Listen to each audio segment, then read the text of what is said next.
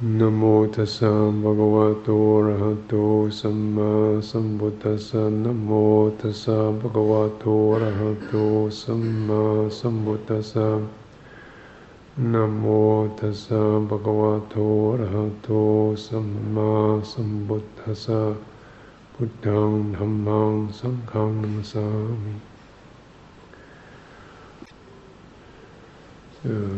having recently spent a couple of months um, on pilgrimage, and something comes to mind about the theme of the pilgrimage, which I hope is more than just um, anecdotal, but also relates to something that we uh, can learn from and make use of in our meditation and daily lives. Life is a kind of pilgrimage if it's done the right way. Uh, and it's really about make, being able to make choices, uh, full choices, and commit and fully follow through the choices that we make. Uh, follow it through from the heart. Um, it's about making choices and following them through. And this is what I mean by devotion. And it just, you know, leaves the word devotion as an afterthought because many people often think devotion is is a particular kind of um, something they see an outward form. And it's flowery and it's uh, um, you know it's rapturous and it's tearful and it's uh, perhaps people feel a bit uncomfortable, a bit silly, you know, irrational, um, belief, um, belief in rituals and so forth, and I suppose as with any kind of practices that we undertake, there are bound there can be defilements and confusions and distortions. Certainly, any form of practice we take, you know, sitting still doesn't necessarily mean that we're sitting still, or that we're, you know, uh, engaged in lofty pursuits. We can be sitting here obsessing, turning over grudges in our mind, or planning what we can do tomorrow, or you know, uh, these kinds of things. So we can look pretty good on the outward form doesn't necessarily mean that that's really carrying through. And so, so I should be aware of a tendency to just, you know, judge a practice from what one thinks other people are doing with it, whether they're doing it for right reasons or not. And uh, sense of being able to really determine the mind uh, and determine it in particular ways. This is what I mean by devotion. Devotion is really about voting. This is what the root of the word is making a very firm choice. And when you, you make your vote, then you say, This is my bit, I'm doing this, I'm casting my lot in there, this is my complete consent to this, this is what I'm going to be with. Uh, whether it's, I'll find out, I'll learn from it. You know, if I only kind of go half with it, then am I really going to learn? If I put myself into something completely, then open up, receive it, follow it through, learn. Uh, and uh, that, that kind of training, which we do in Buddhist practice within a certain safe boundary, the boundary of the precepts. So we're not committing or voting for things that are going to be deliberately harmful uh, or um, distorting to other people or to ourselves. So you're keeping it with the boundary of what's morally appropriate, ethical, sensible. You know, you know not you're not encouraged to to um, sacrifice one's limbs or anything like that.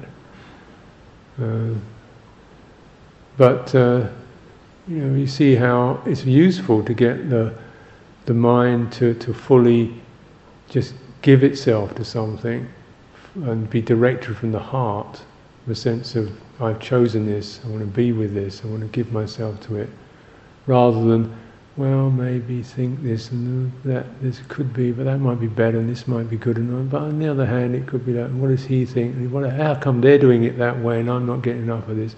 This is where you're actually just living uh, in the realm of thought, directed and the thought is we don't even really know what we're directed by. You know, it's not directed from a sense of clarity, it's more just the, the habit of the thinking mind to speculate and doubt and uh, wander and be busy. And uh, so, you know, so often when we sit down to meditate, then there isn't necessarily a really full, strong um, heart energy saying, just bring your mind onto this, open up to this. Uh, don't bother with that, you know, because when we choose one thing, we automatically decide to relinquish other things. Um, so, and it's difficult to really relinquish without having something else you commit to. You know, so, so sometimes renunciation sounds kind of hard because it's always giving up, giving up, giving up, and you feel you're just getting bits lopped off you. And it's a sort of lobotomy job, or you're supposed to suppress every thought or impulse. But relinquishment is only really one half of the message of what makes renunciation possible is relinquishment of some things and then full commitment to other things. So you give your heart, your joy, your passion, your concerns to certain things and you just take them away from other things. Uh, and I think it's very important to, to not lose one's passion or one's sense of vigor or vitality just through what we think renunciation is. It's not supposed to be about um, diminishing our energy, but actually uh, channeling it. So we give up some things in order that we can more fully live with and explore and open up to other areas, to other uh, senses, to other dimensions of the mind. And the real commitment, devotion, is to freedom. What will, what brings around uh, peace, freedom, harmony, a sense of fulfillment in one's life. Uh, the mind is so often habituated to to consider and think of freedom in areas that are, that are, are not free but they're desirable. So we say we have freedom of speech. I can say whatever I want. You know, it's true or not, it doesn't matter. Um, freedom to express myself, freedom to go where I want, freedom to do what I like. And so we can think this is what uh, freedom means. And this is the kind of uh, way that, uh, that society often presents uh, freedom and goals in terms of what will be have the most uh, what do I want and uh, what will give me the most success or pleasant feeling or least stress or this that and the other make me feel good. So you have an enormous range of, of possibilities and the mind is trained, you know, to, to seek out possible possibles. So once, you know, notice this. Once we decide something, then most people, Western people, will think some other way could be, not necessarily complaining or negative. I think they, they you know, they say, oh, well, we could do this as well. We could we could make it like this or change that. This is the way it goes and often found, compared with that, say, um, you know, uh, certainly monks I knew in Thailand just didn't have an idea. They're fine, that's fine. Whatever. This is a big uh, phrase you hear a lot, lot of in, in monasteries. People say, well, whatever. You know, doesn't that's fair enough. Or loud there, which means it's up to you please go ahead, you know, you choose, it's fine. Um, whereas the normal condition of the mind is, well, yeah, it could be, but then on the other hand, we could have one of those, two of these, one of that, we'd be better like this better like that. And so one's mind is trained like that, this isn't a particular personal problem, it's a kind of universal feature, I find, of Western minds. But it's quite, quite interesting because people can always chip in something. If you have an opinion, somebody else is bound to have another one. There's no no shortage of debate. Which is, you know, fine and healthy to a certain extent, but when it, it becomes habitual, so that one's own mind never really settles or, or fully, its energy is, is, is used up in considering possibles and the way it could be, what would happen if and maybe it would be like that, and in two months it might be this way or that way. So your mind is actually using its energy and trained to kind of duplicate, proliferate, and move around. You know. So that when we come to meditate, it's very difficult for people to get one pointed or settled. Even when there's nothing really to, to think about or plan, the mind still tends to haver, shift around. Maybe which technique should I use, or which form of practice, or how am I feel, you know, or trying to figure things out, planning things, or just playing. You know. Yeah, it's got you know something to do, so it starts just playing with things. You know, has something to occupy itself with. So its energy is is habitually about multiplicity, going to multiplicities. Sometimes negative ones, sometimes positive ones, sometimes ones that are about function and, and um, invention. You know, so there's good possibilities and not good possibilities.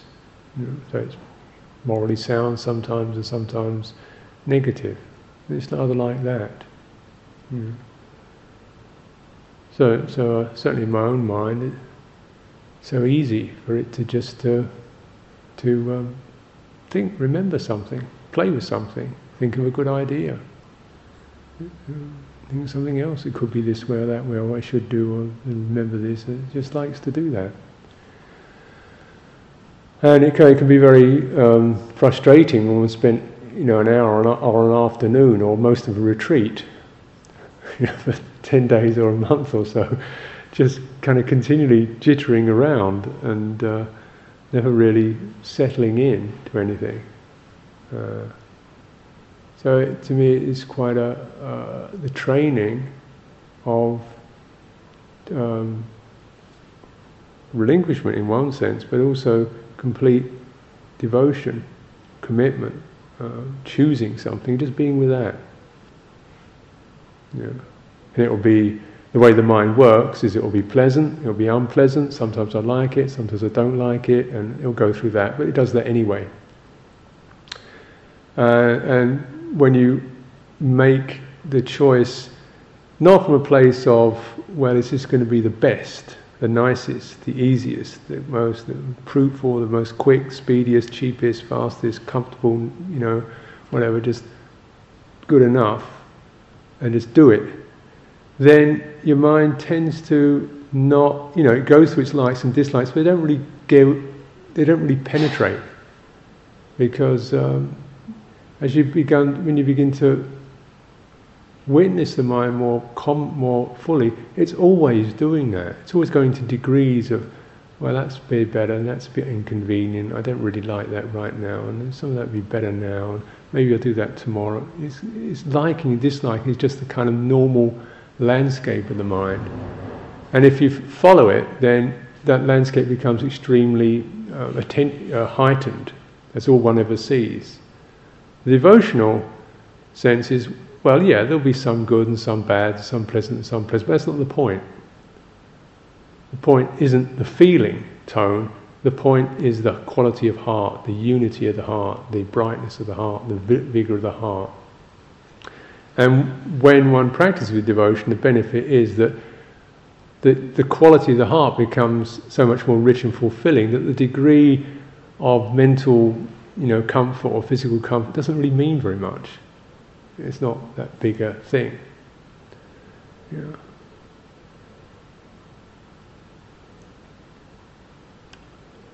So we look at something like alms food, for example. You know, so having lived in alms food for maybe 30 years. So then it's actually quite difficult for me to get round to somebody says, What would you like to eat? It's really quite difficult to actually come up with something. You know, because the mind doesn't tend to see, get anything going with it. It's just, well, you know, whatever really. but it can be so it can be quite frustrating if someone actually wants to give you something that they think you really like. You say, well, um, yeah, I mean, um, rice, um, uh, chips. Um, you know, you're kind of try to sound enthusiastic about something um, because it's something now that, that's so the habit is completely shifted. Whereas I used to be very, when I was a kid, very picky around what I'd eat and wouldn't eat, and all kinds of likes and dislikes. Sometimes I just invent dislikes for the sake of it. I decide this week I won't like potatoes, and I actually wouldn't like them. I'd feel I'd, they taste bad, and I feel repelled by them, and I wouldn't like them at all. You know, and I could go on with that for quite a while. And then something as I decide I'd like. So I used to make this. I had one thing I liked, which was I decided I liked orange juice mixed with milk, which is actually so it goes curdled when you drink orange juice and milk. And I just drank this for a few years, I guess, and then one day I thought, this is horrible. and I stopped liking it. and then I decided didn't like. I didn't like. Only liked uh, fried potatoes. I didn't like mashed potatoes. So I, so I was very picky around food. Um, and then being in a monastery, we, there's, you know, it's what turned, nobody ever asked me what I liked. And if I did, I wouldn't have got it anyway, because it was just what turned up was the menu. And, um, know, first it was very difficult because I kept going, mind kept going to the what's liked and disliked. But then basically the, the most powerful phenomenon was you don't have anything and then somebody gives you something. You don't have anything and you're hungry and then somebody gives you something. So this eventually this sign becomes the predominant um, mark of food. It's not whether it's beans or cabbages, but you don't have any. You're hungry now. Somebody gives you something, and it, the pain in your belly goes away and you know you couldn't didn't have any way of getting that unless somebody gave it. So the mind by itself starts to really register that particular sign. Oh, this is given, um, and you didn't have any. You know, no way you could get it unless somebody gave it to you. A sense of of um, that's what food means. It means that. It doesn't mean chips or peas. It means you don't have any. You can't get it. You need it, and somebody give it to you uh, and then you'll feel better. And it's true that that's the same for all of us, I'm sure. So it's it's what where one's mind chooses to register something, register something. So there's a choice that gets made. Um, you know, first the choice comes through just the the um, distress of not being able to choose on one level. So you choose something you decide just to go to another place you give up that particular way of discriminating. Um, and first, this just feels like you're just getting a rough deal, you've got to put up with it. And that's the beginning, perhaps the beginning of it, of the practice, but then the, the, the practice actually is fulfilled by a sense of real devotion to it. So it's the renunciation of choice, but then devotion to commitment to, to that particular way of seeing things because it has the long term benefit. You know, the mind is peaceful, it doesn't um, work in terms of liking and disliking, it doesn't crave, it doesn't um, get into these, these um, patterns of desire and craving. It just feels a lot more easeful. So then, you see, the, there's a little bit of freedom and, and one is devoted to that.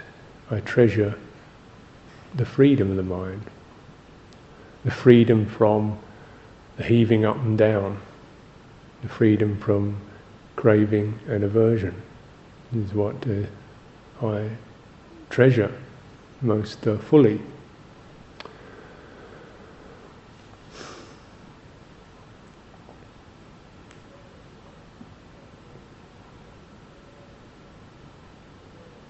You know, you know, just getting the mind to, to learn to do that.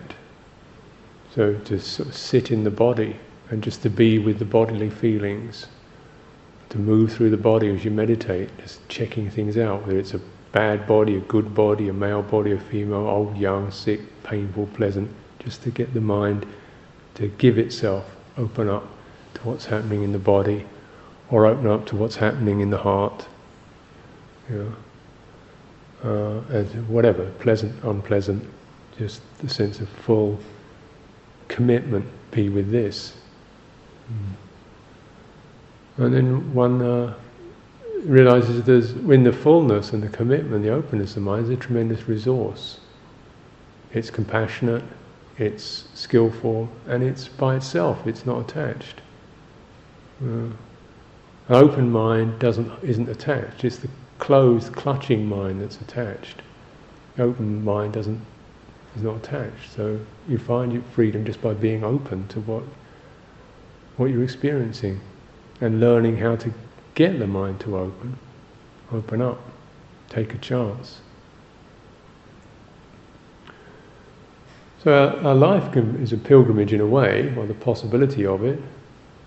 You know, we find there are commitments and responsibilities and difficult patches and you know and people we're going to be with, and it's going to be pleasant, it's going to be unpleasant, it's going to be painful and joyful and so forth. But you know, just go into it, open up to it. That's my recommendation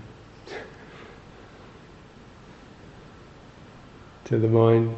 You know, finds a way to to uh, let go of its, uh, its fear, mistrust, fear of being hurt, which is what it all comes down to fear of being duped or hurt or you know deprived. The open mind is rich and full. You, know, you, so it, by itself it's satisfying.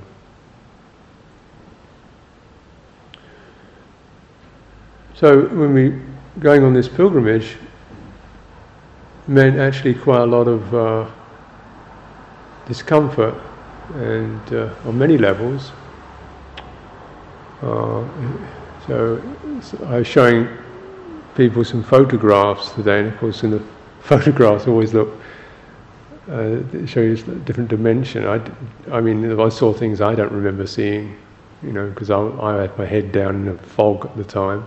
I was just dealing with uh, difficult physical feelings, and you, you sometimes you don't even see things. So, so you get these wonderful pictures of, of landscapes and sunshine and uh, inspiring scenery and things. And uh, so, yeah, that's certainly that's part of what it's about. Most of what it's about is actually, you know, commitment to to the uh, confusing, the painful, the limiting, um, uh, and uh, commitment to really putting yourself through something.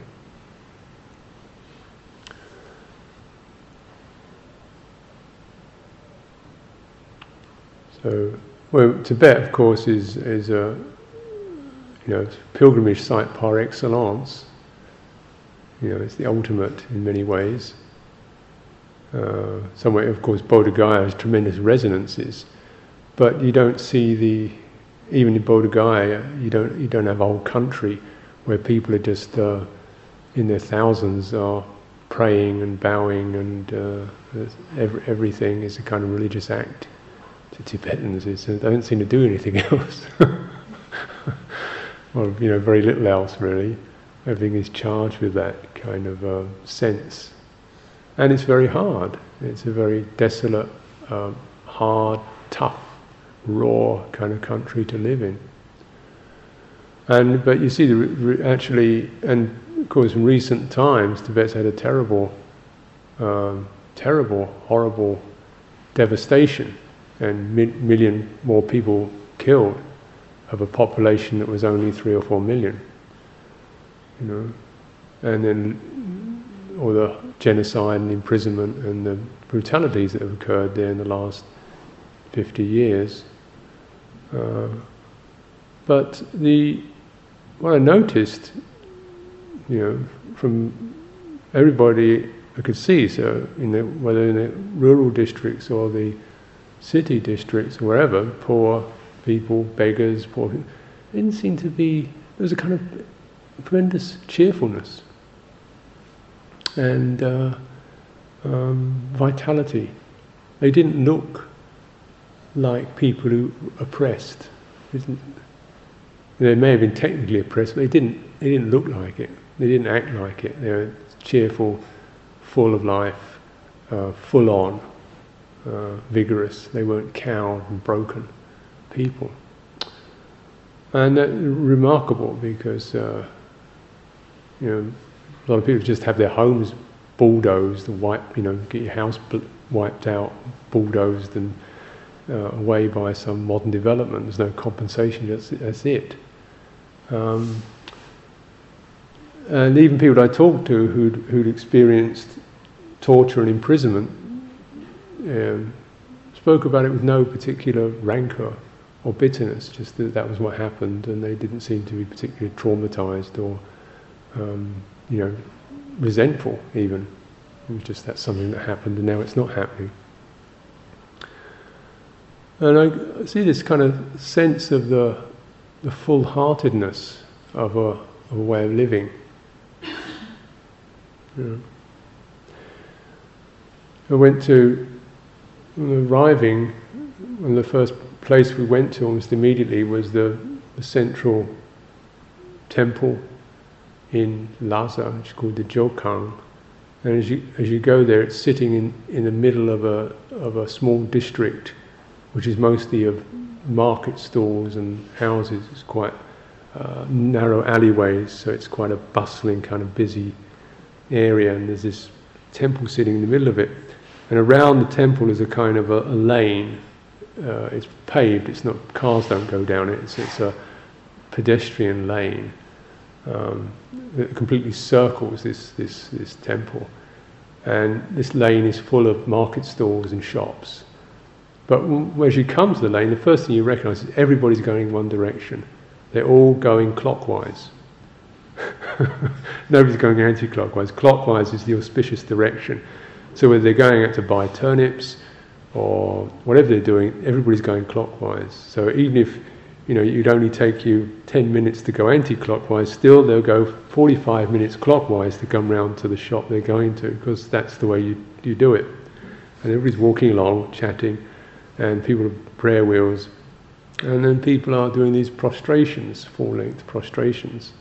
So some people are doing that, uh, which is, uh, and nobody seems to think this particularly unusual, that there's a person standing up and then suddenly throwing their body to the floor, to the ground, lying full out on the ground and standing up, doing it again, just proceeding all the way around this uh, Jokhang, doing full length prostrations, which probably takes several hours to do. And with great, great vigour. Yeah. Uh, and so it's the first thing one notices. And this is like, well, the normal way of, of life.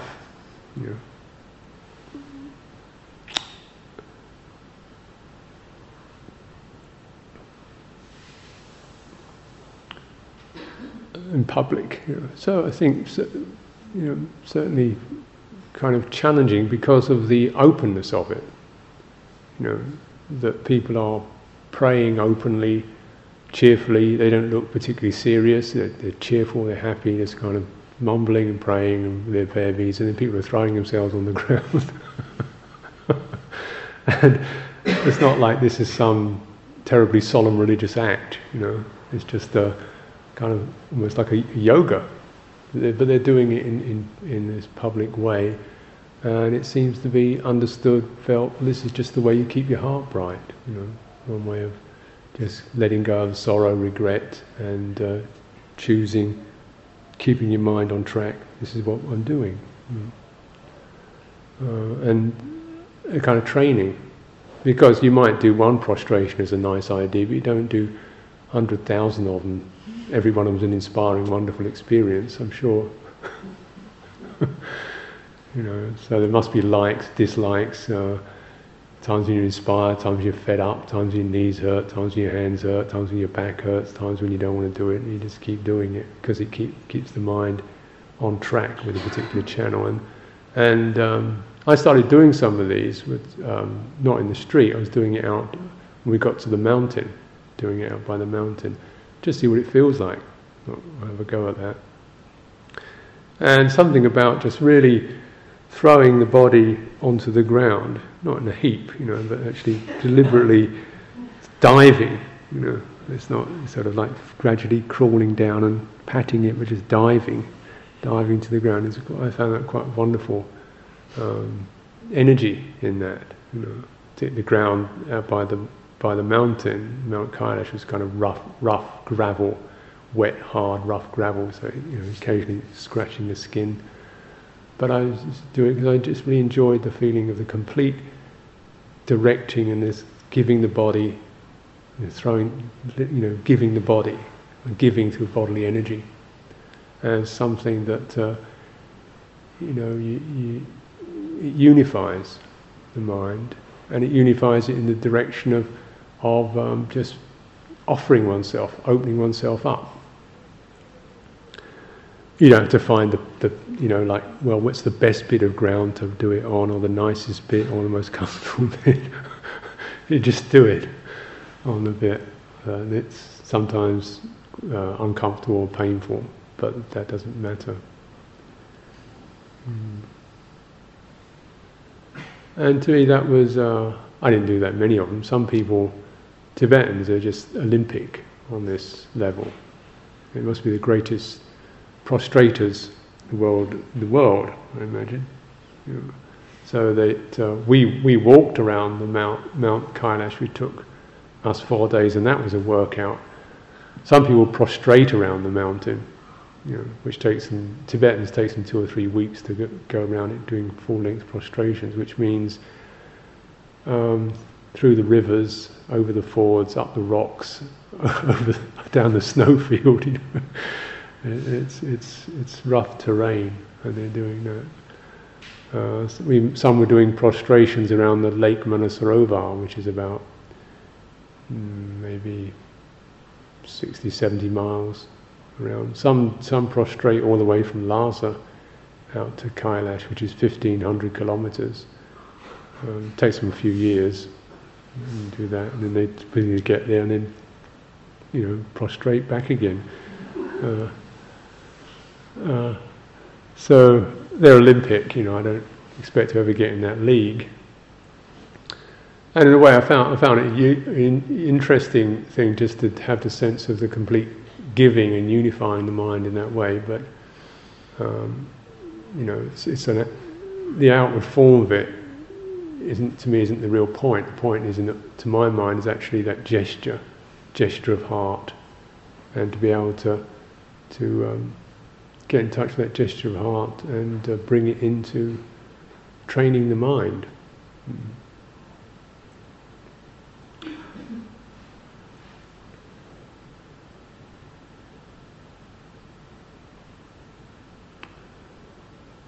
Because it's uh, where we think letting go is it can be a kind of limp, you know, defeated state where you give up, resign. You know, if you if you if we get that sense of oh well, you know, what can I do and just give up, knuckled under, go with it, you know, submit. Particularly in monastic life, where there's a lot of rules and conventions, you can get this feeling of your individuality is getting snuffed out and your personality is definitely sidelined, and, and you, know your choices are all cut short. So you feel you can feel kind of um, a bit anaesthetized or stifled by it all. Uh, but then letting go as a, as a, as a sense of oh, give, offer, give, offer, give. Yeah. Uh, to get that sense of it, the feeling for that. Then it suddenly it becomes a bright journey.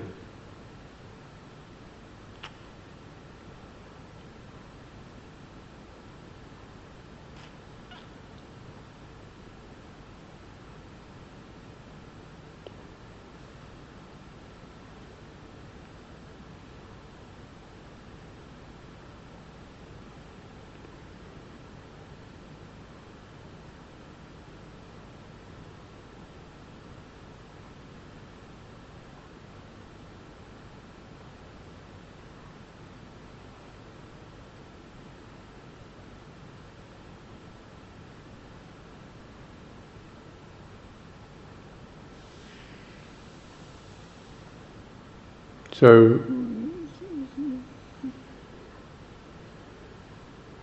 You know, the moods when the mind, my mind swings and I, the moaning mind, it moans, why do I have to do this? Why isn't somebody else to do this? Why is it always me who has to do this? And, and so, you know, nobody else, that's my, I'm not getting the best deal here, and somebody else gets more time off, but she doesn't have to do that, I, you know, the, the kind of stuff goes on the mind.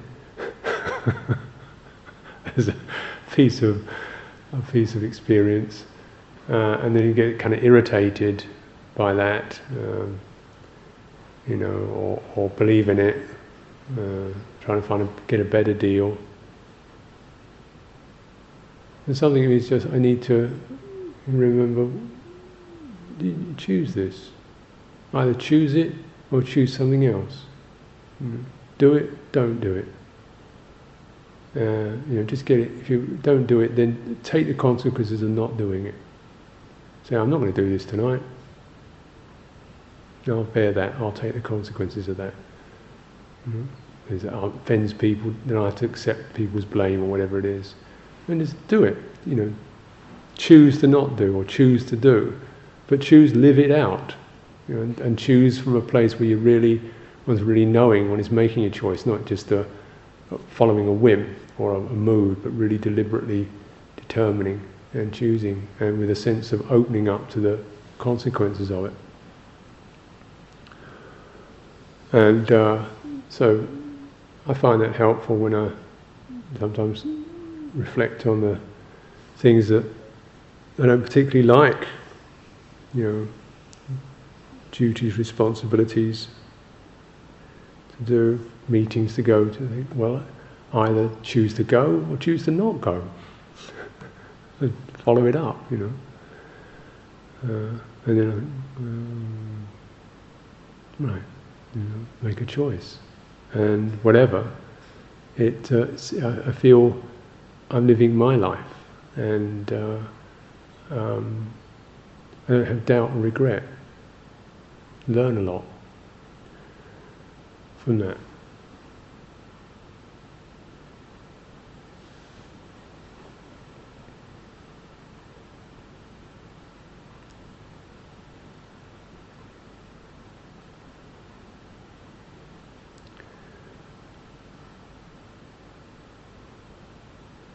Sustaining is also uh, kind of devotional, part of the devotional practice. So certainly, as one can imagine, doing those prostrations. I mean, one may be interesting, two may be good, three may be rewarding. You know, seventy probably a bit of a drag. so, so you have to keep beginning again. Uh, devotion is, is a way of lifting, continually lifting the heart. um, and during this uh, time in, in, Tibet, is rather like that. A lot of the time, we just have to put up with. You, know, you make a commitment to go out to this mountain. Well, that's going to be five days in a in a bouncing along a dirt road in a jeep. Um, and then you know it's going to be uncomfortable, um, poor food, you know, rough, but you choose and then just keep remembering one has chosen. And it's certainly a lot easier when you're doing it over a brief period of time when the landscape's changing. Uh, when we get to got to the mountain itself, then the whole sense of of you know keeping devotion going uh, becomes almost a, uh, more than just an emotional uplift, it becomes a physiological necessity. Because uh, the altitude around this mountain, Mount Kailash in Tibet, is goes from about 4,700 meters to 5,700, 5,800 meters which um, 17,000 to 19,000 feet. This means the, the amount of oxygen there is below half of what one normally has. So you don't actually, you never get enough to breathe. You never get enough to breathe. You breathe in, and as, and as you're breathing in, you're not getting enough. Your body breathes in so it doesn't get enough. Um, you never get enough breath. You never get enough energy in.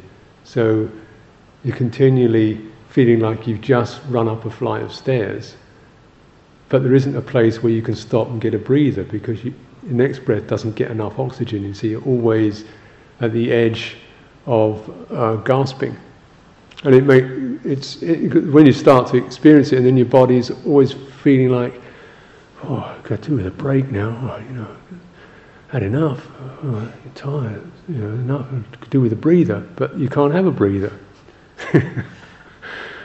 uh, the guide, the man who was directed it, said, "Well, it, when you when you get when you keep going, just keep going, and then when you you can't go, just stop, stop. You just got to keep monitoring your breath rate and your heart rate. When it gets too, when you're getting so out of breath that you, even as you're breathing out, you're trying to breathe in at the same time because you don't have enough time to stop.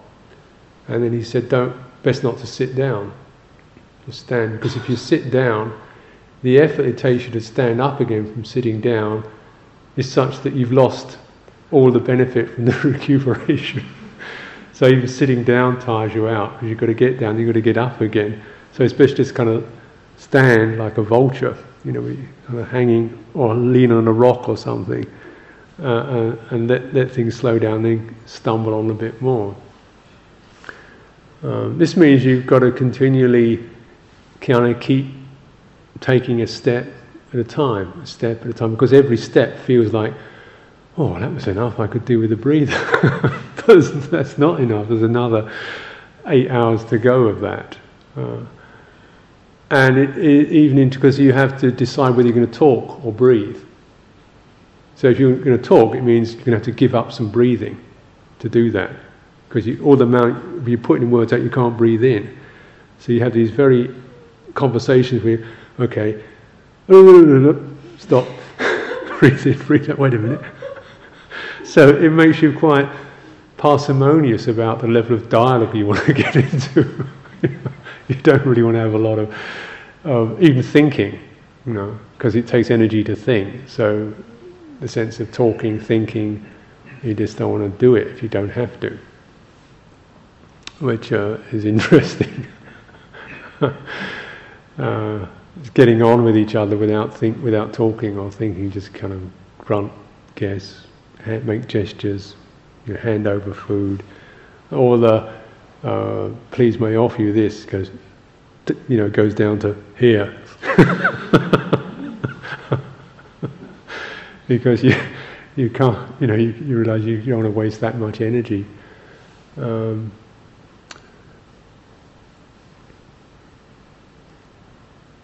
so, in a way, every every act is is this determined, you know, fully do this because you you know the, you haven't got a lot of room to play with, a lot of stuff to play with. So every act is a devotional act by itself.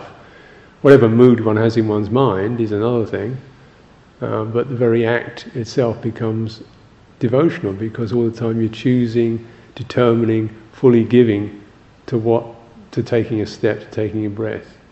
Mm.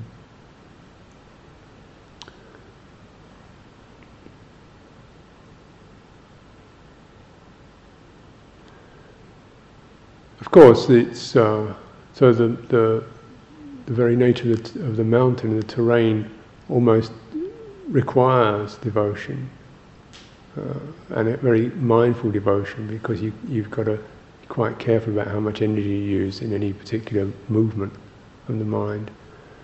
And then um, there are also, but there are very a lot of beautiful things one can do um, many places where one can make offerings and prayers, and so forth. So that when you make a offering or a prayer from that place, it means you know you don't do it half-heartedly. You either do it fully or you don't do it.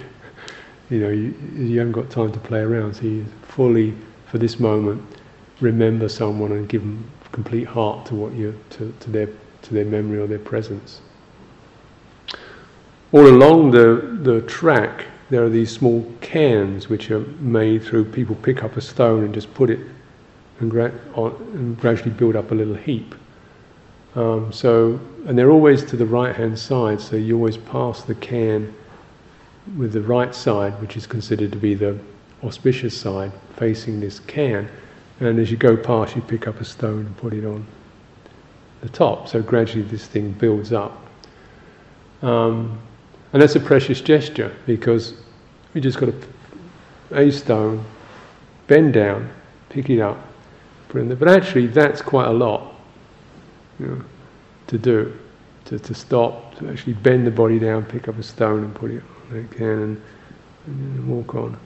So these things come to mean quite a lot because you, you recognize everybody, that can comes through, everybody's done that, has stopped, thought, I'll put a mark here to indicate um, I've been here, I give my consent to this, I give my blessings to this, so that the next person that comes along is, oh, right, you know, they, they take part in the same kind of action, and gradually you build up a sense of communality, pilgrims, fellow pilgrims, you know, when you see a cairn, you know that 700 other people have come along there out of breath, bent down and made that gesture, and so you, you do it, you know, and there's no need to know who that was or whether, what country they were from or anything, you just commit to that particular action.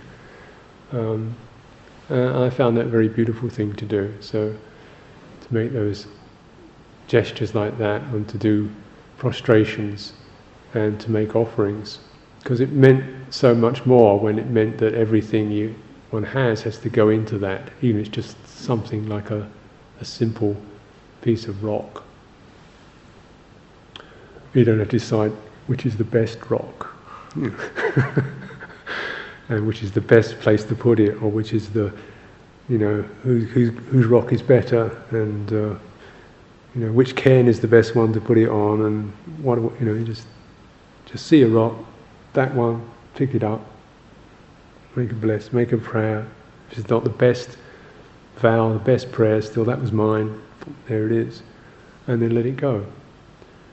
Um, that uh, I felt that, that, really I got a much richer feeling for um, devotion as being something that's that's um, individual. It's not a corporate, um, you know, belief or ritual. It means individually, one for one moment is making a complete commitment of one's mind to that gesture, to that movement for one moment. This is where it seems to me it really um, ties in with mindfulness practice, with meditation practice. A sense of training the mind to let go of options, make a quick choice, and then just do that, give oneself to that, and follow it up, and feel the sense, and then let it go. It doesn't have to be a great success. It doesn't have to be the most marvelous experience in my life or the best, or so, you know, it just that was me, that was mine, that was my moment. Now move on. So, um, very helpful training. Uh, it took us about four days to go around this mountain. Tibetans do it, many of them just do it in one day, they just scamp around.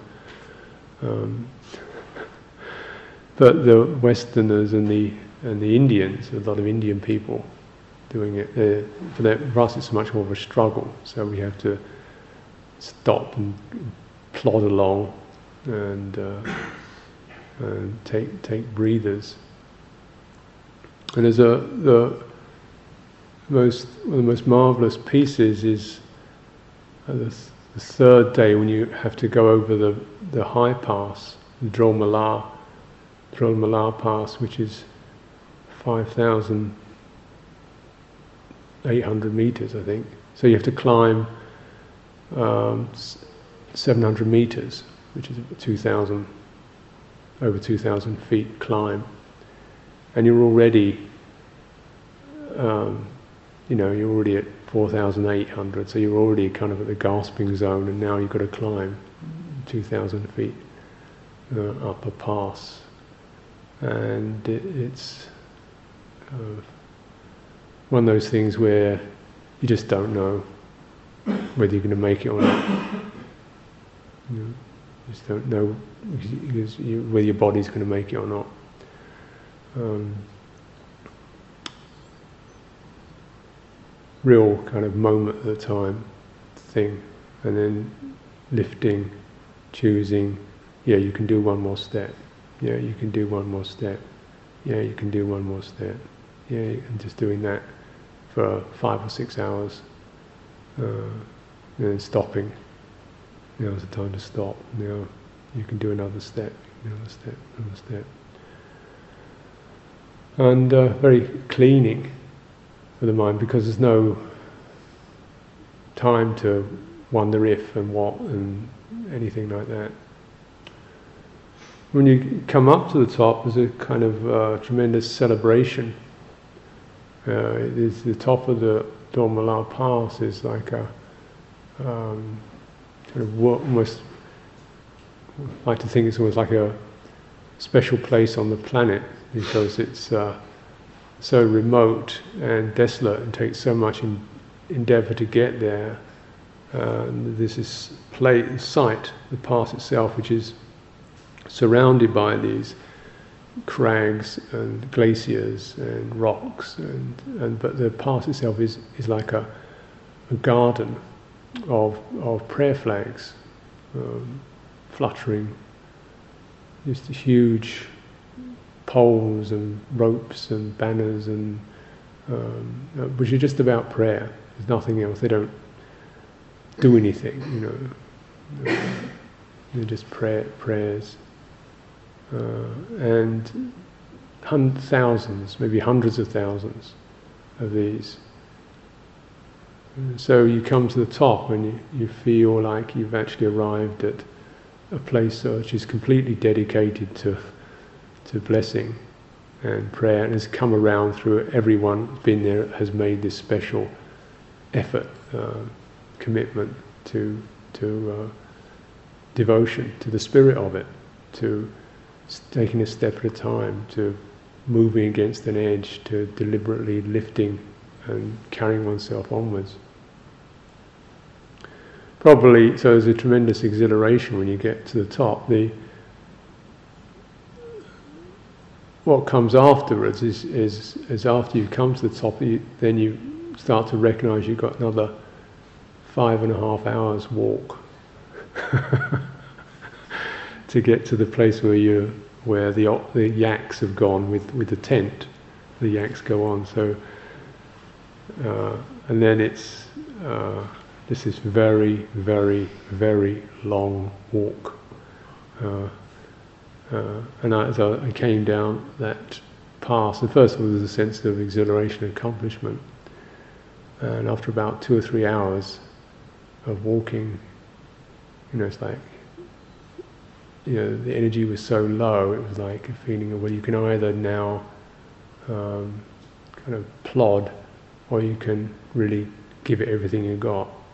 So we actually finished the day's walk very briskly. It was about two or three hours of really walking very brisk. It's like a complete, um, um, just giving oneself away to the walk. So it, it, it was, uh, uh, again, a very uh, exhilarating experience.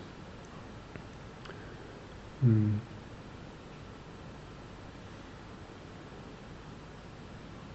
You know, more than just patience as a endurance, but patience as the, the complete willingness uh, to be with whatever.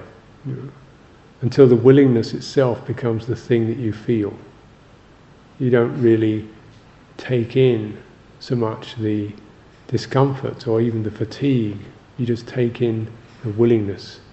And that is when the blessing comes back, you know, because then you, the pilgrimage starts to bless your own heart. You feel a tremendous resource and joy, of willingness, of heartfulness. Mm.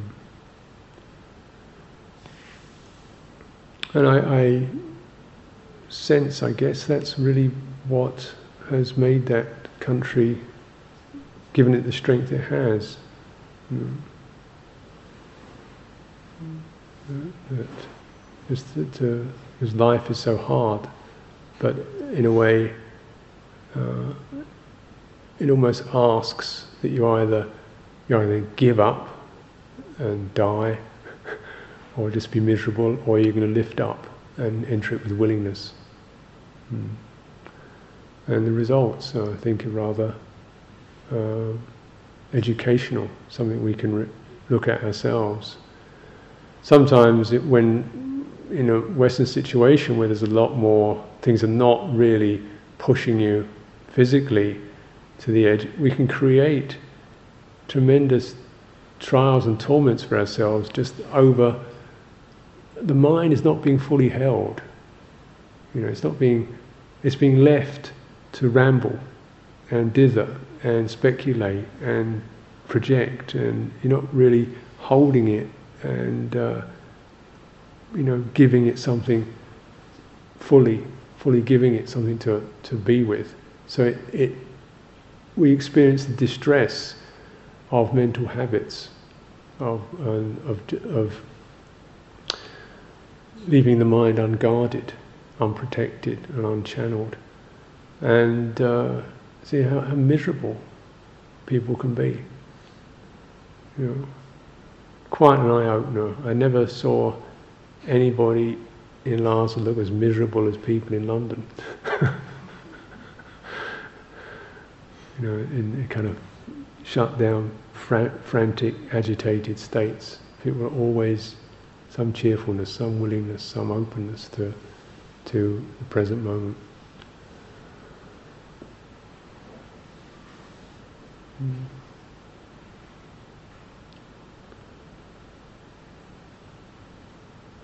So we take it into meditation, it's that um, training to you know, pick up the theme, the body theme, the theme of the heart, whatever one's theme of practice is, and just you know recognize it's going to take you through some tough territory, some painful territory, but um, that's the landscape of samsara.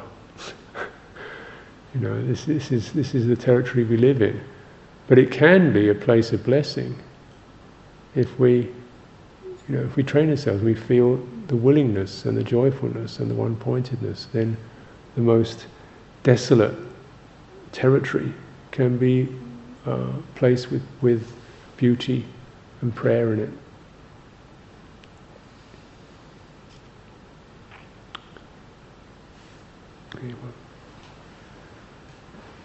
Thank